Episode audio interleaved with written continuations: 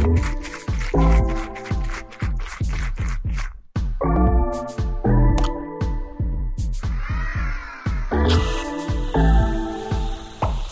guys. Welcome back to the Whipped Cream Podcast. I'm your host, Bianca Harris. It's been a fucking month since I've recorded, maybe longer.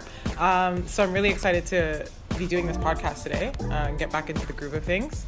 Uh, thank you guys for listening. I have Mary Young of Mary Young in the building.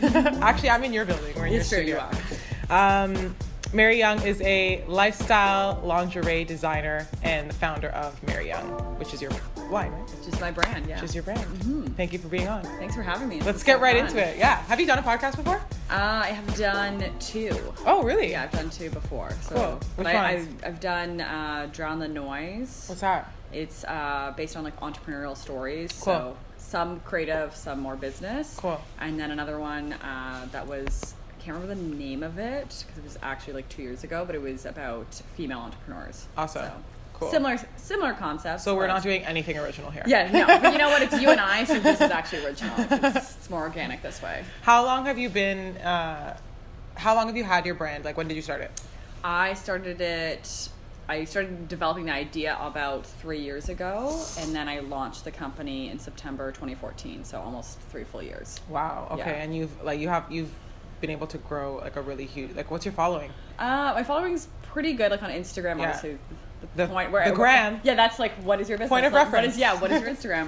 uh, we have about 15,000 followers, Cool. which is really good. Yeah, and then um, online sales are our biggest, and then we're in about 25 stores across Canada, and now four stores in the states. Shit, twenty five. I didn't know that. Yeah, so that's lot amazing. across A lot of small boutiques, and then a couple that have a few doors. So it's uh, it's nice. Okay, so how many do you work by yourself?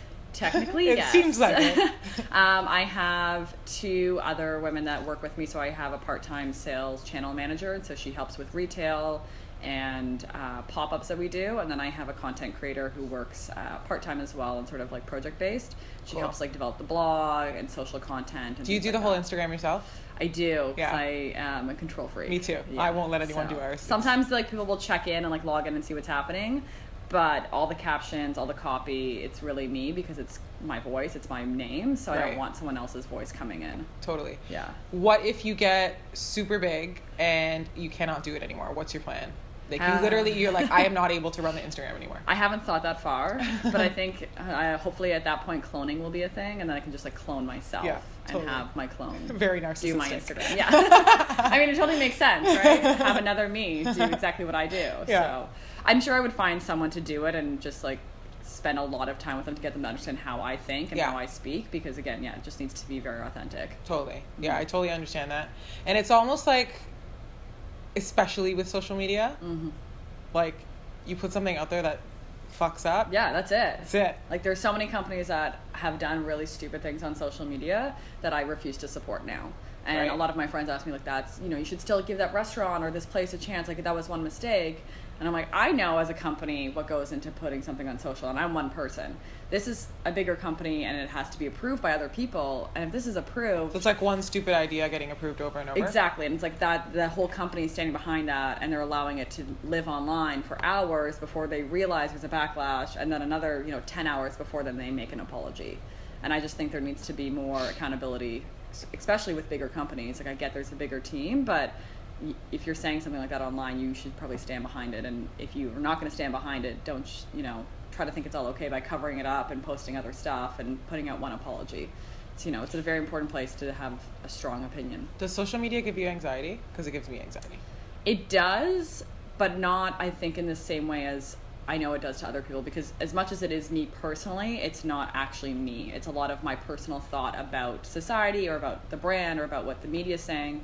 But I'm not actually like putting my face and my body on Instagram that often. Like I do post photos of myself occasionally, but it's not like I'm in the spotlight. And I think that would stress me out way more is when it's like my photo or me Yeah. and then it's like are people commenting on it do people like it do people not like it that stresses me out Have you ever, okay, like growing up, did you deal with that a lot? Like, uh, worrying about what other people think about you? yeah definitely i think growing up i i grew up in a small town so i'm not from toronto and my town was i think like 7000 when i lived there and i lived like Shit. yeah i lived outside of the town Where the fuck did you live? um, very small town outside of Ottawa. The town's called Arnprior, and then I lived like in a village outside of the town. Yeah, like I, Okay, wait, wait, wait. Yeah. You're like gl- glossing over this. What the fuck yeah. is that like? uh, so that's that was hard, especially being creative in a town where like creativity wasn't really talked about. Like there was creative as in like you're an artist, but there was very little fashion or the understanding of that fashion was you know an in- industry or there could be. So I always felt weird growing up because I always felt like out of it. I wasn't in dance and I wasn't in sports and I wasn't you know a good public speaker.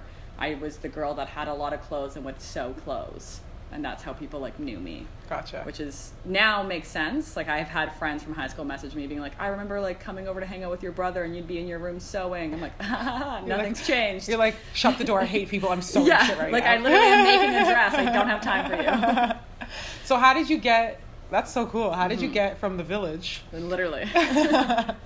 to Toronto? Like, how did Uh, like when did you move? I knew that I always wanted to be in fashion, so obviously once I looked at schools, Toronto was the, like the main choice. So I moved to Toronto in 2009, so almost eight years ago, and I studied fashion design at George Brown for a year, and then I switched to Ryerson for fashion communications and did my bachelor's there. Cool. Yeah. And why lingerie? this is actually a great question. So, in my fourth year, uh, we had to produce a thesis, which a lot of people were doing as a magazine, a book. Why did you have like to do a thesis? Why? Our program, we had to do it was called a capstone, so it was like a mini thesis. It was about 20 pages, and then you would present all your findings in a communicative way. So, we had to find like a theoretical framework and then build Huh. out on that. And at the time, I had a small accessories line that was knitted head- headbands and scarves. Very, very unique, very fun. Um, and I Very village. very village, very great. I would actually knit in class, so also known as that girl for a while. I would love to learn how to knit. It's literally the best. That sounds like it's so calming. it's the most calming. Like when I watch TV, I still will knit, and my hands are busy, so that my brain can actually focus on the TV because I'm always doing too many things. do you like knit your blankets for bed? I don't, but that would be fun. I actually make like a lot of toque scarves. I've made mitts before, but those take a lot more time. And then I got into making sweaters. So that's what I did my fourth year. I decided to make hand knit sweaters that didn't look like grandma knit sweaters. Right. Because I found all hand knit anything do, was yeah. just like ugly and Yeah. cable and like you would never actually want to wear it. So my whole collection was based on hand knit sweaters and then the student in me knew that if I wanted to make a full outfit to show with all the design students that I'd have to produce like you know whether it's pants or t-shirts and I didn't want to spend money on fabric so I decided to make lingerie because it would be less fabric. yeah. So that's really So where this it was all from. born out of you being cheap. Actually, yes. Yeah, mostly me being cheap, and then my whole theoretical framework was based around rap and hip hop, and obviously a lot of the uh, the context of rap and hip hop is more sexualized. So I figured. Okay, instead of- wait. So why did you gravitate towards rap and hip hop? You come from a village in outside of Ottawa. Yes, uh, I don't really know. Um, I've always loved, obviously, rap and hip hop. I think it's Like, who do you love? Who do you fuck with? Who's your rapper that you like love? right now. Like just like, Like in of all, general? like in general of all time. Ugh. That's a I mean, I question. do love Rick Ross. Like, who'd you grow up on? Is what I mean. I see. I didn't grow up on anyone because I literally grew up on like George Strait. Like Okay, got it. country was That's like what I like. Alabama, George Strait, Garth Brooks. Like Garth Brooks is like one of my favorites. So I can like listen to country nonstop and then go into Biggie for like eight hours. so did you get into hip hop when you moved to Toronto?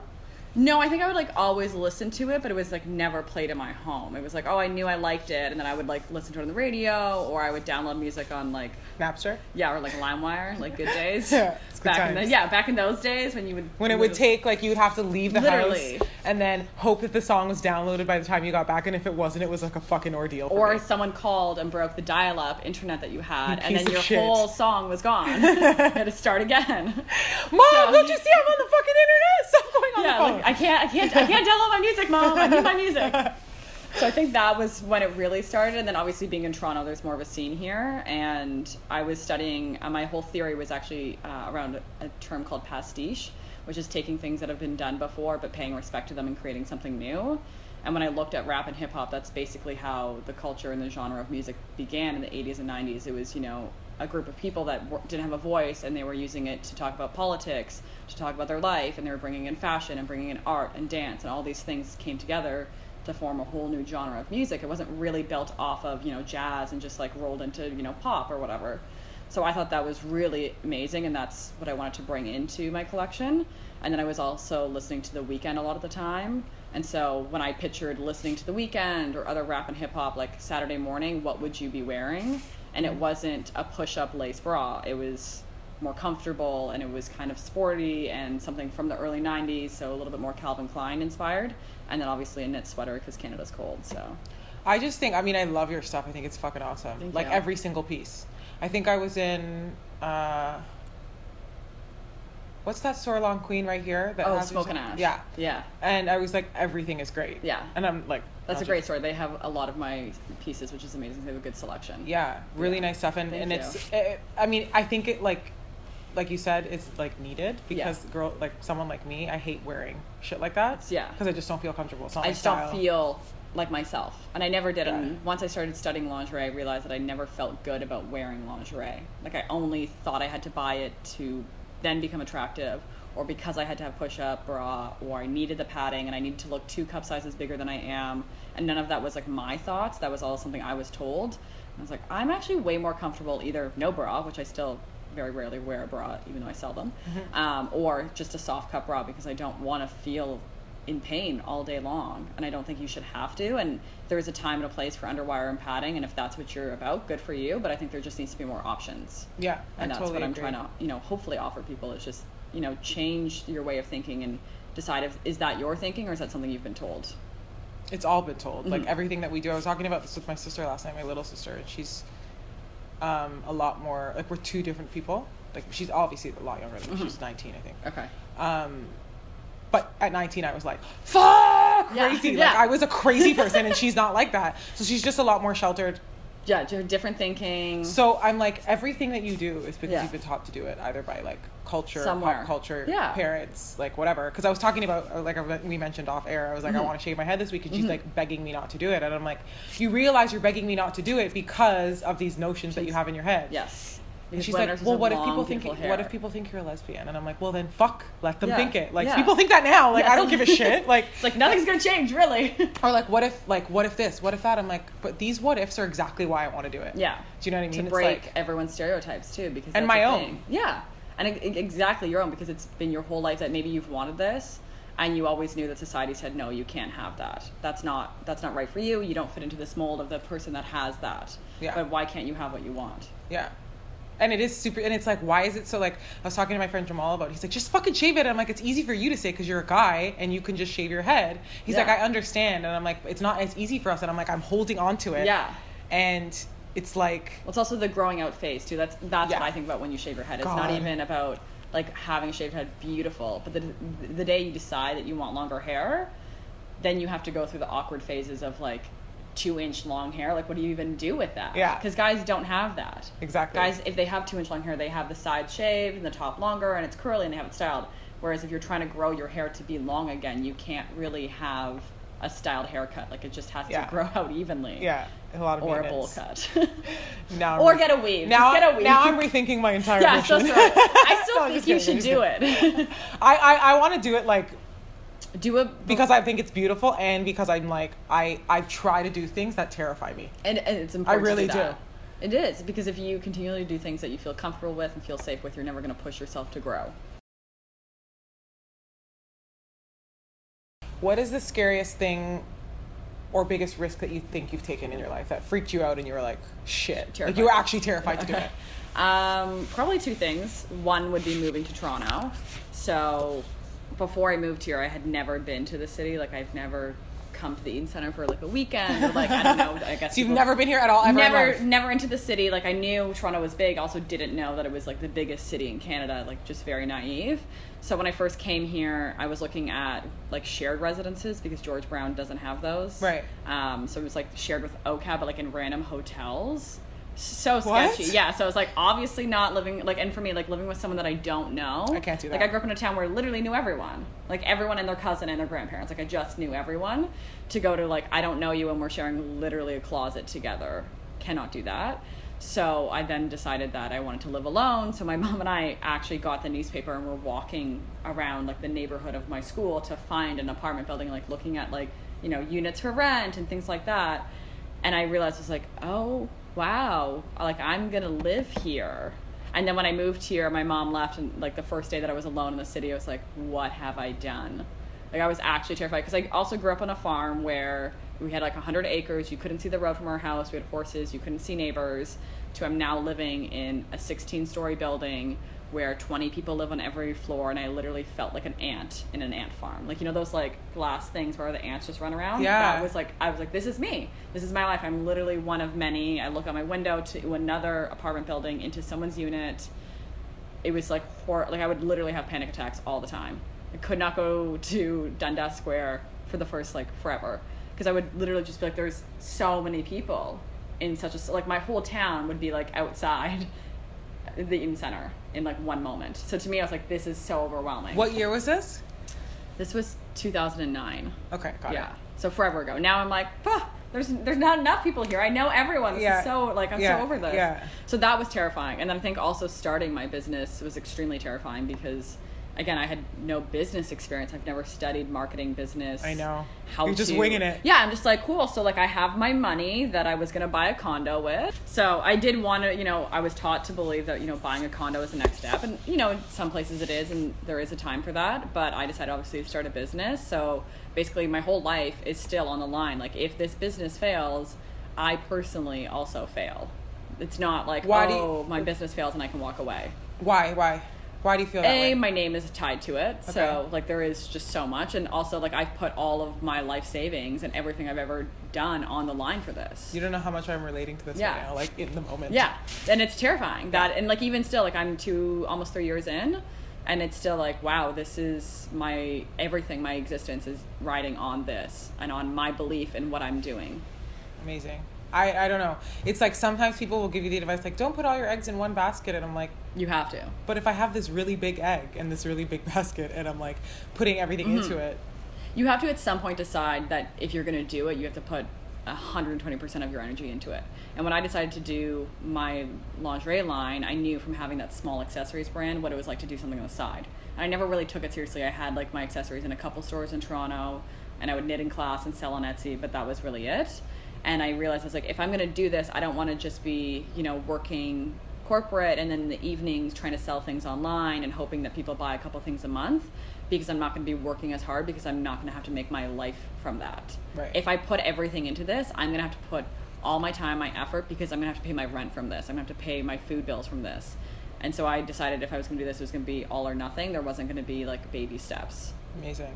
I think uh, I don't know if this has happened for you, but I, for me, what in building like my brand, I've got I got just spoken to people and gotten little ideas. From Oh, of course. You know, Yeah. and like that that's that's what helps has mm-hmm. helped me the most, as opposed to like I'm gonna go take this course because I know how my brain works, and I'll go to the course mm-hmm. and I'll doodle in my fucking notebook. Yeah. So I'm like I've been ta- I've been talking to so many people and I'm Oh. like oh my god never thought of that. Okay, I'm gonna do Exactly. it. Like I literally built my event based on like people's advice. which I, I think is amazing because a everyone has a good perspective, especially people you respect. You're going to listen to And what they have to say and trust their opinion.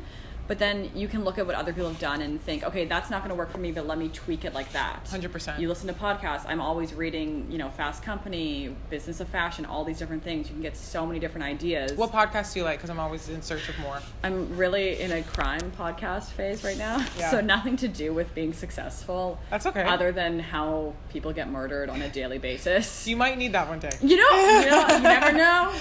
Dark alleys in Toronto, things happen. Um, but other, I listened to the podcast called Startup, Okay. which is a, about a company starting, and it was a podcast company that they were starting, and it was the same summer that podcast came out as the summer that I started my business.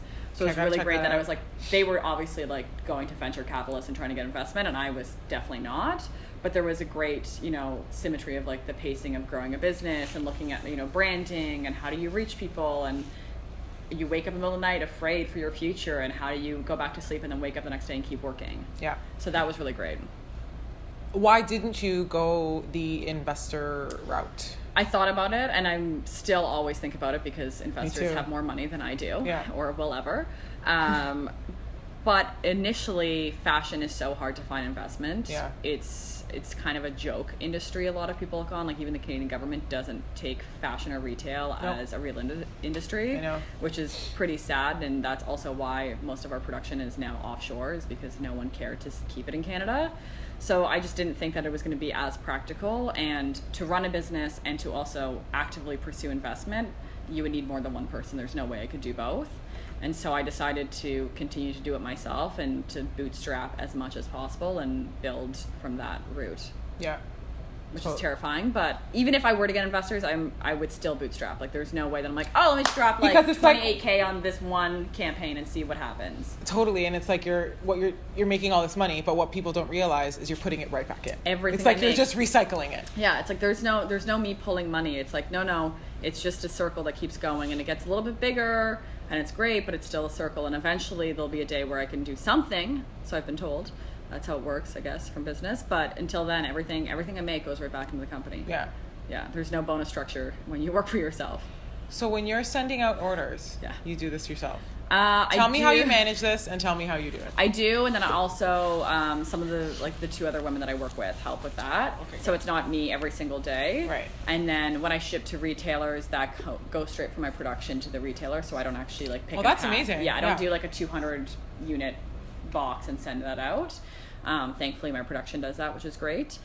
But it's something I like to do is be hands on with every aspect of the company. Also, I thought from the beginning is if I can do every part of it, whether I can do it phenomenally or just good or well, then once I start to hire people and I need to hire people, I know what their job should be. Right. And I know how long it should take them to do something versus someone coming in and being like, oh, that'll take me 10 hours. When if I can do it in six, there's no reason why it should take them 10. So you want to do every job in your company so that you can ensure that that's a fucking great idea. So then, yeah, it's done right. Yeah. And then when I bring people in, I know what they're doing, why they're doing it, and hopefully they'll bring something else to the table to do that job better than I was doing it. What sign are you? I'm an Aries. Does that t- say a lot? It does. Okay. Is it the control issue thing? No, you know what? I find a lot of uh, uh, like every woman that I speak to. Well, I only speak to women really on the podcast, but everyone is a fucking control freak. Yeah. I think you especially because be. a, a lot of we're all doing our own brand, and Yeah. you know, and I, there it's a great thing, and it's Mm. also it could be a horrible disservice Yeah. and disadvantage. Yeah. because I find what it can do. Like I try to be really careful with it because I'm like I know what the vision is for what I want to do, Mhm. but you also want to have people on your team and bring in other ideas so you can collaborate and make it better. And but I find in being a control freak, it can kind of diminish someone else and make them feel like, oh, you don't know what you're doing and you don't know how to do it. So I try to be very careful with that because I am. one, Yes. you know, yeah, and so- it's like learning how to hold back Yeah. and let people bring their ideas, think it through, whether all of it will work or some of it will work. Totally. And that's something I'm learning too with um, the women I work with is just, you know, listening to what they have to say. And actually, most of the time, they have really good ideas because I'm exhausted. So Yeah. I can't come up with good shit all the time. Like, it's just not possible. Totally. So having their feedback and then us brainstorming together, we always come up with new things. I just have to ask you. Oh, are you an introvert? I am an extroverted introvert. What does that mean when people say that? So I am great around people. I love meeting people. I love chatting, but I don't get energy from being around people. So I have to Yeah. recharge by myself. Yeah. But then I can go out and like I can make friends with anyone. That's one thing I've told literally everyone is like I can find something in common with probably every human on this planet. Do you know how like, but do you know how amazing it is that you're saying that? Because people really think that we're all so different. Yes, but no, you you can easily have a conversation with every single person Someone that you don't think that you could have a conversation with and or yeah, relate to. Exactly, You- but you can. We all are humans. Right there is one thing that we can all relate to: is we all live and breathe oxygen. There Yeah. it is. Yeah. But yeah, I think I can relate to everyone. That doesn't mean that I see eye to eye with everyone. Doesn't mean I respect everyone's opinion. But I don't want to be burning bridges because I think my way is better, or because you know my mindset's the right mindset, and my political views are the only views. And I think it's important to be open to everyone. And part of that is I think being an extrovert is you want to meet people that are different and challenge you. And meeting people that don't see eye to eye does challenge you. I think that's so important, especially if you're growing a brand and you're an entrepreneur. Mm-hmm. I think what people don't realize is that it's literally all relationship building. It is extremely The entire Extremely. the entire business, especially if you're doing something where you're putting a product out out there, hmm and hoping people like receive it, and properly, and and Mhm. believe in it, support it, tell their friends about it, and then the cycle continues. But yeah, it's it's all about you know, unfortunately, who you know and building those relationships. And like I go to events all the time. You go to like events, and all my friends that aren't really in the scene, they're like, "Oh, your life is so glamorous. No, You're out." not. I'm like, all I want to do is literally do my laundry in one night because I have to do my laundry like over three days because I'm never home at the right time, and I also don't use my washer and dryer before 8 p.m. because like hydro rates are really high during the day, so I use it after Yeah, 8 p.m. yeah. When I know I'm not going to pay a lot, so I just want to do my laundry in one night, but I go to bed at like 11, so I can't do it all in one night.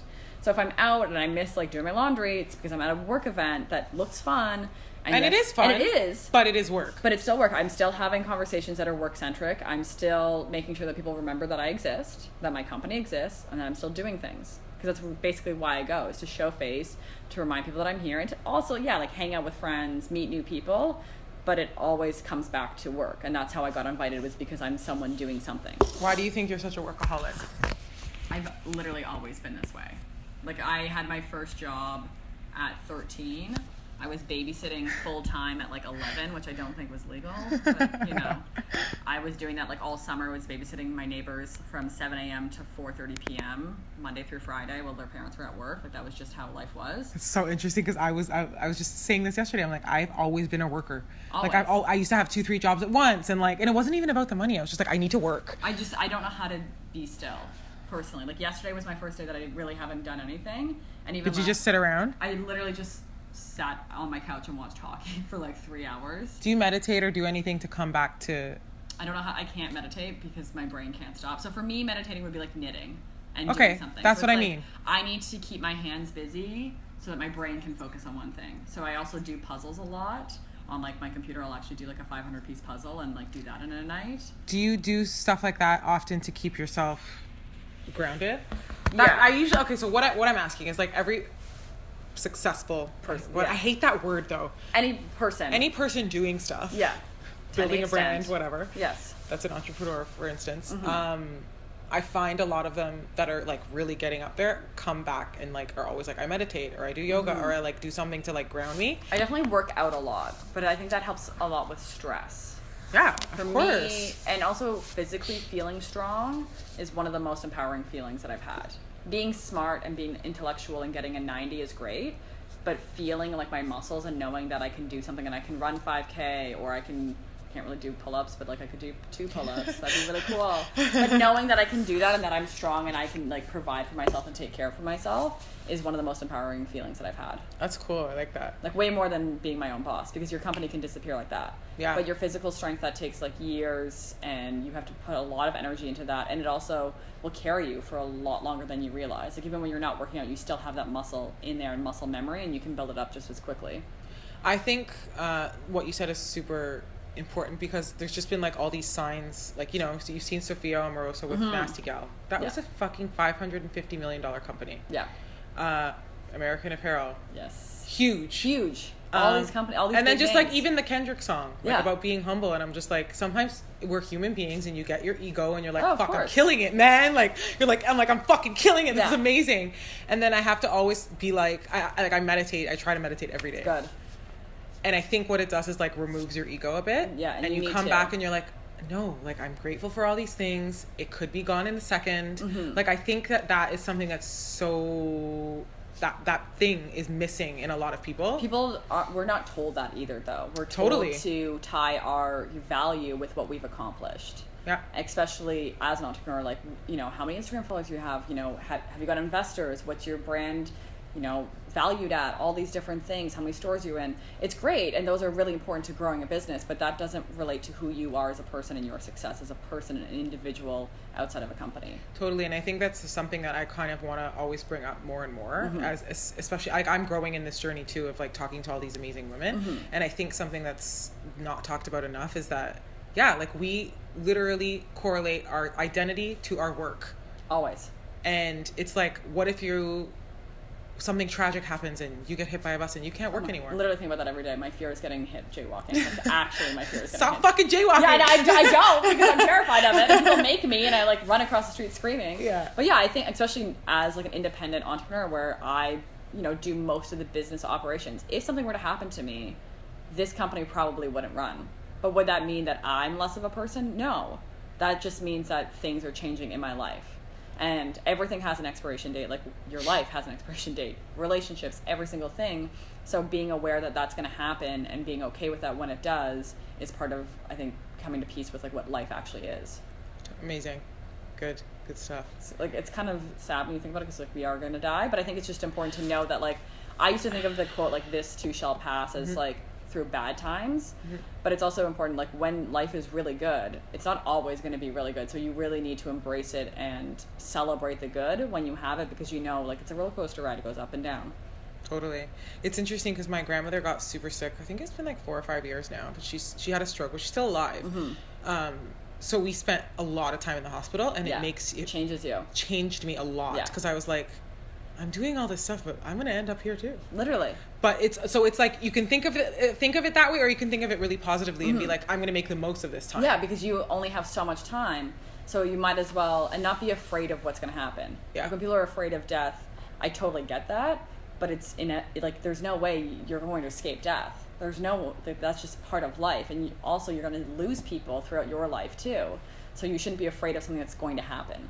I think having like a tiny bit of like morbid way, like I I have a little sprinkle of like thinking Dark of thoughts. thinking of things morbidly Yes. also helps me. I think so. which Well, is weird because I'm like, I got a couple tattoos this weekend, and my sister's like, but like, don't you worry about the future? I'm like, no, because we're all gonna die. Mm-hmm. And it sounds so fucked to say, Yeah, but it's but like, it's- who gives a shit? Like, just do what you want to do. Yeah. you know, be responsible and be accountable. Yeah, but and- also like you have to have that you have to have that part of you that can like just enjoy freedom, just right? and accept life and just do whatever happens in life and roll with the punches and you know if that means work's good right now or work's bad and like if my company has to close then i have to find another job that's what i'm gonna have to do but i'll figure that out when i get there until then i'm gonna just embrace what i have right now How do you how do you deal with? Okay, wait, no, I'm gonna ask that later. Do you have much of a personal life or relationships? Um, I do have a pretty good personal life. Like, I don't think my life is extremely balanced, but from working out, I do get a lot of socializing with working out. Like, I like to work out in like class settings, Yeah. or I like go to the gym with my friend.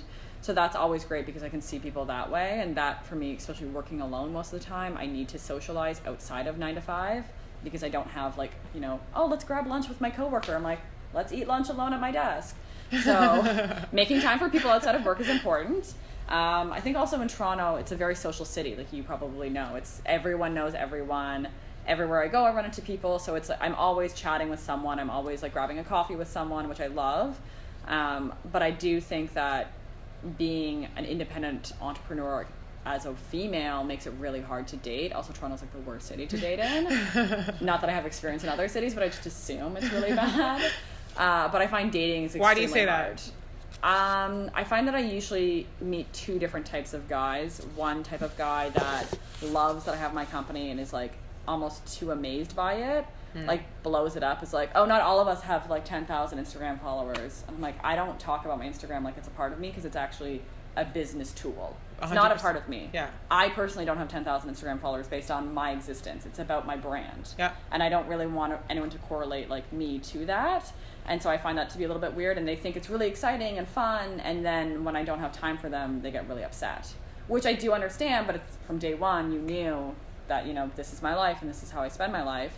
And then there's other guys that are just as, you know, admirable about my brand and think what I'm doing is great, but then they get competitive and they don't Yeah, want I to see oh, I've run into that. I've run into that so yeah. much. And then they don't want to see a female. Not not to say that eh, like it's bad if a female's doing more because if you're in a relationship, you're going to be pacing each other. Someone's going to be a little bit more successful, whether that's being making more money or being more recognized for what you're doing, and it's going to go back and forth. And that's just I want to have someone that keeps me on pace, and we do that together, and we don't compete with each other, but we push each other to constantly do more and our best. Uh, but I do think it's hard uh, based on you know nature versus nurture. The nurture part of your life. Did you grow up to see your dad make the most or your mom make the most? What do you? What have you been told is okay and not okay?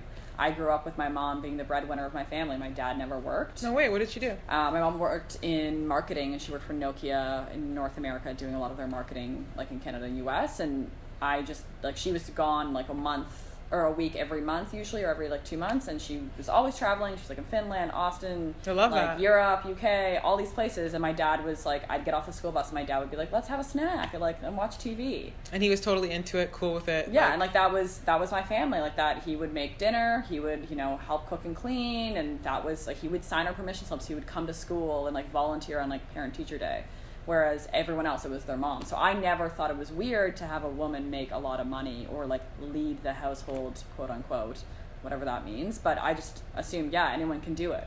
Doesn't there is no gender role for who can make money to pay for your house. And so once I started my own company, I started to realize that I grew up in a family that that there was no gender roles. It was all broken, and I just didn't really think about that because it was just so common to me that this was acceptable that I didn't think that other people thought it was unacceptable. Yeah, it was just normal to you. So it Yeah. wasn't. There was no. There was no question about it. There was no thought. Had absolutely no thought. And it's just sad now that people still think that. Like I have friends that are like, "Oh, he has this job. Like he's a dentist or he's a lawyer." I'm like, "Okay, like do you think that is that because he can talk about law, or is, is that why you're like, you know, attracted to him?" They're like, "Oh no, no, he drives like this. He drives an Audi." I'm like, "Okay, but who is he? Does he make you laugh? Do you have fun? Do you go? Do you want to go on a hike together? Do you want to go away for a weekend, or does he just pick you up in his car after work?" Like I don't, because like to me, I'm like, call me an Uber. I don't care. Yeah, yeah. I don't care what car you drive. I want you to like challenge me as a person outside of my career. Because as we both said, like your career can be gone instantly. Yeah. So I mean, I totally can agree with a lot of the things you're saying. I found that I find that they either try to compete with me or they're like, "Ooh, Yeah. like you're a superstar," and I'm like, "You're a child." Yeah, and it's- and that's that's- very unattractive. very unattractive. Stop. Yeah, So I don't know. And don't it's know yeah, what- and it's it's tough. And I think also. Do you want to have a family and get married and have kids? I think I do. Yeah, like I definitely. I was t- telling my friend this because I'm going to one of my good friend's weddings next weekend, like my high school best friend. Mm-hmm. And. Are you going like home? Going home back Cool. to back to the village. back to the village. Yeah. back for her wedding. So that's gonna be exciting. But I realized I'm like, wow, like my friends are getting married. Like I have a lot of other girls that I went to high school with that have kids already too. Do they think you're like, oh, Mary's so cool in Toronto with her leather jacket? Like, how do they like? I honestly don't know. I like probably to an extent, but a lot of them like have come to visit me and they're just like, "Oh, your life is so different." Right. And they find it hard to relate. Like that's one thing that I'll notice is when we have conversations, it's not like Yeah. I'm like, "Oh, so you were literally like planting soybean last night."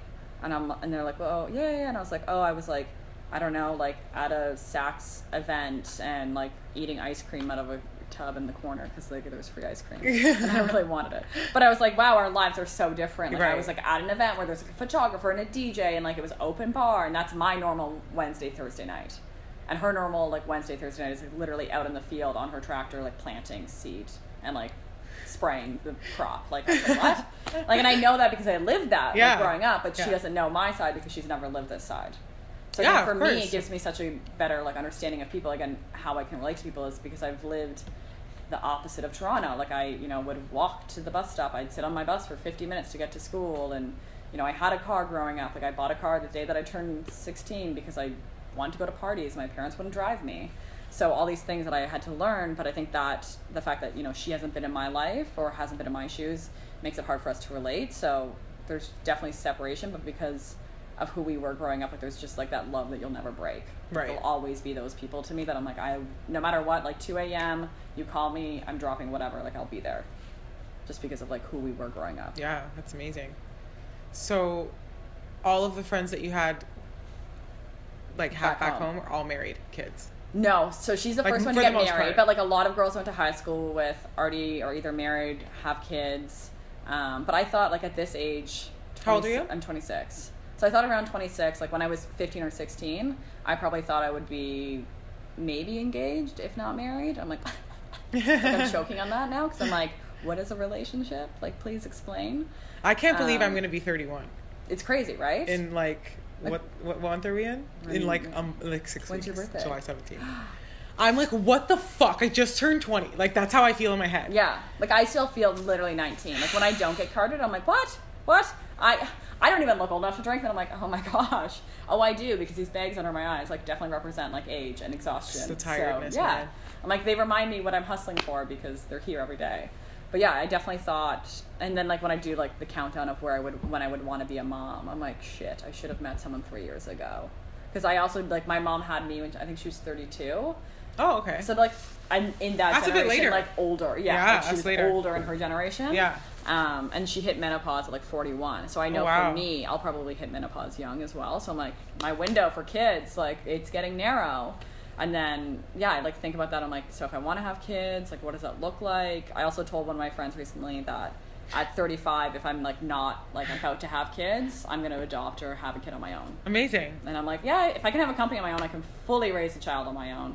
Of It'll be really hard, and I'm gonna have friends and family support But dude, me. you're never on your own. Like okay, Exactly. so my mom was like my okay, so my parents got divorced when I think I was seven. Okay. But me and my dad are super close, Mhm. right? But he wasn't there physically. Like Yeah. he moved he moved to LA. Okay. So like he my mom I was a sing- was a mm-hmm. single mom. Yeah. Like my mom raised me. God bless your mom. God bless. Yeah, love like, moms. Seriously. Yeah. but she worked every day. Yeah. And I was with my grandparents. I was with my aunts. I was with my cousins. There's like, always there was 50 people that fucking Yeah. raised me. They were all women, mind you. Mm, which is amazing. But I would totally adopt. Yeah, and that's the thing. I think you know it, I'm not going to wait for someone to give me what I want.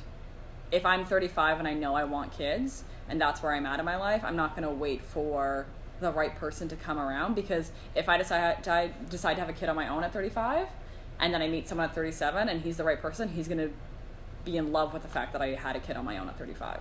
He's not going to be like, "Ooh, she's a mom, no thanks," because I would not be attracted to someone like that. So I Yeah, think it's, it's just like, like, how, what are we, 15? literally, yeah, it's like no. So it's like, and that's the thing. I think you know, if you want something, anything is within your control of getting it, and it's just believing in yourself and going about it and achieving it. And if I want to have a family, that doesn't mean that I, I have to have a husband to have a family. Totally, and I think, um, I mean, it get, it's more and more like people talk about like manifest your dreams, da, da, da, like all those stupid quotes, but it's really It's true. true, yeah. Like if you don't sit down and think about what you want and like put it out into the universe and try and really like make it Mhm. happen in your brain, Yeah. it's not going to happen in real life. No, I used to always like write things out. I'd always like write about the things that I want and Is what I that, so that works for you, like writing, Yeah. getting it on paper. getting it on paper, getting it out of my head too, because I can fixate on it and then start to spin it into a negative. So if I put it mm-hmm. on paper, it stays as a positive because it's written as a positive. That's nice. I'm gonna try that. Yeah. I'm not a very good. I'm not an intellectual person, which sounds very weird to say, but I'm not like I don't like reading. I Oh. don't like writing stuff, but I love listening. Like I So that's good. audiobook. Like I Ugh. like I'm like my brain is overloaded on Yeah. that. Like I don't even listen to music anymore. Just like, give me, yeah. so it's like I just like to get the information in a different way. I'm No, not- totally makes sense. But I think that writing things down is a really good idea Yeah. because you visually like let's say you write it on your mirror, you Mhm. see it every See it every day. You know. And that's the thing. It's a it's, it's a reminder. It repeats itself. You continue to repeat it, and then as you say it or write it, you start to believe it more. And also for memorization, writing things down is uh, helps you memorize more. Ooh, that's a good idea. Yeah, I used that in school. So I would like I had to study like art history, so it would be all these different like artworks, you'd have to know who did it, when, and like the genre. So I would literally look at them and just write it over and over and over and over.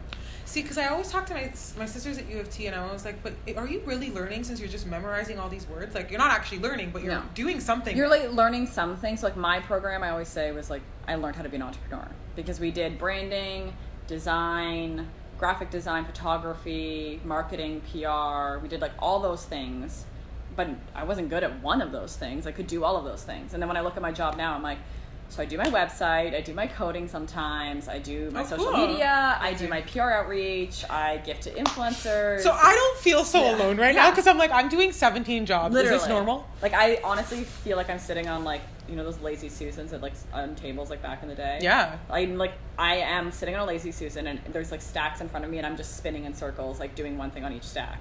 And then I'm like halfway through and then I have to spin over here to do this because there's a fire and I have to put it out and then I'm back over here and I'm literally just spinning all day. That's how I explain it. Yeah. And it's it's just part of having a company that is especially in today's day and age, it's not just like let's run a campaign in a magazine and see what happens. It's like every day you have to be on social media, you have to be engaging, you have to be and not just like one, like Instagram, Facebook, Twitter, all of it. Yep. And then, you know, working with influencers or you know, celebrities, these different like different people that can help spread word. Like those are really important things to do. Yeah. So yeah. What do you see for like? Okay, what do you want for your brand? I don't want to do Um, that five year plan yeah. bullshit. I hate that fucking question. But like, what do you see for it just in life? I what I've been seeing recently is that it's not just a brand, like it's not just a product based brand, and I think most companies now can't be. There's no way to survive. And one thing that we've really been pushing is just like you know believing in yourself, finding confidence in yourself and within your own beauty versus what we've been told for years is beautiful. And so I think just really trying to get that message across to more people and have it connect with them on top of, you know, obviously our products encourage that. But whether if you shop our products or you're just a part of our community, you believe that too. So it's changing the mindset that women have been taught that our values and our looks. Do you ever want to do anything for men? Um, I don't want to do any like people have asked me to do lingerie for men, and I'm like, pass. Um, but I, I personally love menswear. Yeah. and I, I, I, wear all men's. I wear mostly men's, minus my hips don't fit into a lot of men's clothes. So it's like these are men's, and Yeah, I just like take great, them in. Like I just I wear I've been wearing them every day. I'm They're like, so I don't give a shit. I love them. But Yeah, no, men's stuff is amazing. I think right now the focus for me is mostly on women, just because I think there's so much wrong with how women are sold to, how they're spoken to, and how they're talked about in the media. Uh, and I think that also goes for men too. Like, it's not to say that men don't have struggles. And one thing that we've launched recently is our self love club initiative. Oh, cool. So tell me about that. so basically, we started that uh, in April. So I guess it's like pretty relatively new. And what it is is just open dialogue for commu- like a conversation within our community about issues and struggles. No one talks about struggles because no one wants to seem like they're having a hard time.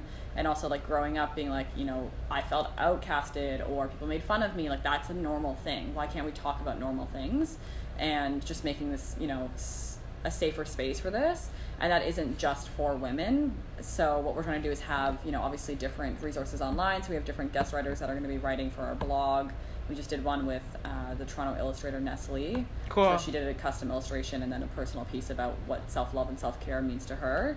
And then we'll be hosting self-love events with different women on the panel. And eventually where i want it to go is men as well because i don't want this just to be like a feminist rally where it's like we hate men because they told us without blonde hair we're not beautiful because that's not true it's actually women are telling women women are in advertising roles putting out those billboards that are you know objectifying women Well, because of their own notions as well exactly that they've been taught. So it just many trickles over everywhere. yeah many women have a male gaze without realizing it My so my dad was at the event that we just did. Mm-hmm. Um, and we spoke about it after, and he was really nervous about coming. I'm like, I don't get why you're nervous. He's like, Oh, I'm gonna be like demolished in there. I'm like, What are you talking about? That's not like I was point. actually mentally like confused, it's- and I was like too busy to care. I'm like, just get on the fucking plane and get in the chair. You're- and you're shut here. Up. So we, when I did get a chance to talk to him afterward, he's just like, I was so surprised that there was nothing negative about men in there, and I'm like, no, but that's not what this is. Yeah, and I think that's an issue is some some people think feminism is hating on men. And it's like, no, the bare bones of feminism is men and women are equal. Done. Period. Sit. Nothing else needs to be said. Yeah. Like that is it. And for me, I think because I grew up in that household where I saw my parents as equal, though the roles were technically reversed based on what society says, I never questioned that. So to see that now, such like even people have asked me, they're like, "Oh, you, you know, you have a company. Like, who does your accounting? Does your boyfriend help you? Does your does your dad did your dad invest in your company?" Shut up. Yeah, a lot of people will ask like, "What man in my life is benefiting my company?" And I'm like, literally none. And also no. And me. Yeah. And I do like everything. Like, my family doesn't even live in the city. My mom is four and a half hours away. Like if shit were to hit the fan, she can't come help me right away. Like I have to find other resources here or I have to figure it out. But it's just amazing how many people have asked me that. And then I've talked to other people where, you know, both men and women are like, oh, my girlfriend does this aspect of the company or my boyfriend does that aspect. And it's amazing if you have help. I would fucking love help. Like, thank you.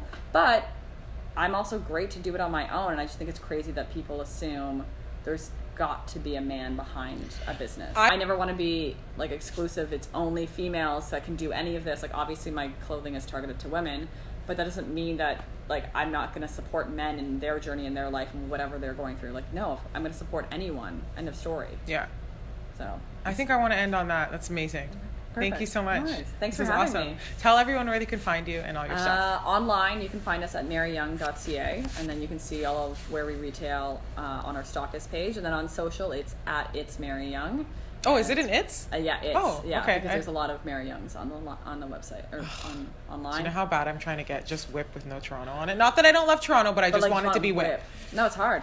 It's you gotta like. This woman, something. I've been DMing her for months. Driving me crazy. Nothing. No Nothing. response. Oh. No response. I know there is a Mary Young that I think posted four years ago and has done nothing, and I'm like, girl, girl. Can you But I- have you contacted her? No, because I decided I'm just gonna do it's Mary Young because if people are saying, oh, like what's that bra? What are you wearing? Your response is, oh, it's Mary Young. Okay. So Yeah. it just makes more sense. And then Yeah. I have it on every platform too, so Right. it's easier. So you're done then. So it's it's Mary Young, everyone. It's Mary Young, guys. Yeah. Thank you so DM much. me, it'd be fun. Thank you for having me. no dick pics though. Yeah, please, no. I got those a couple times. Hard pass. So bad. Hard pass. So bad. Decline those messages. So bad. So. Uh, thank you guys so much for listening to the Whipped Cream Podcast. You can find me at I am Bianca Harris on Instagram and actually everywhere else. Yeah, everywhere else now. And Whip Toronto on every single platform that's ever existed. Uh, thank you for listening, and we'll see it here. What? What do I say at the end? We'll see you next time. We'll hear from you next time. I never know what to say. We'll, You'll hear from us next time. you'll hear from us next time. Bye. Makes sense. I do that every time. I'm like, we'll see you next time. I'm like, but not really. no though. one's seeing anyone.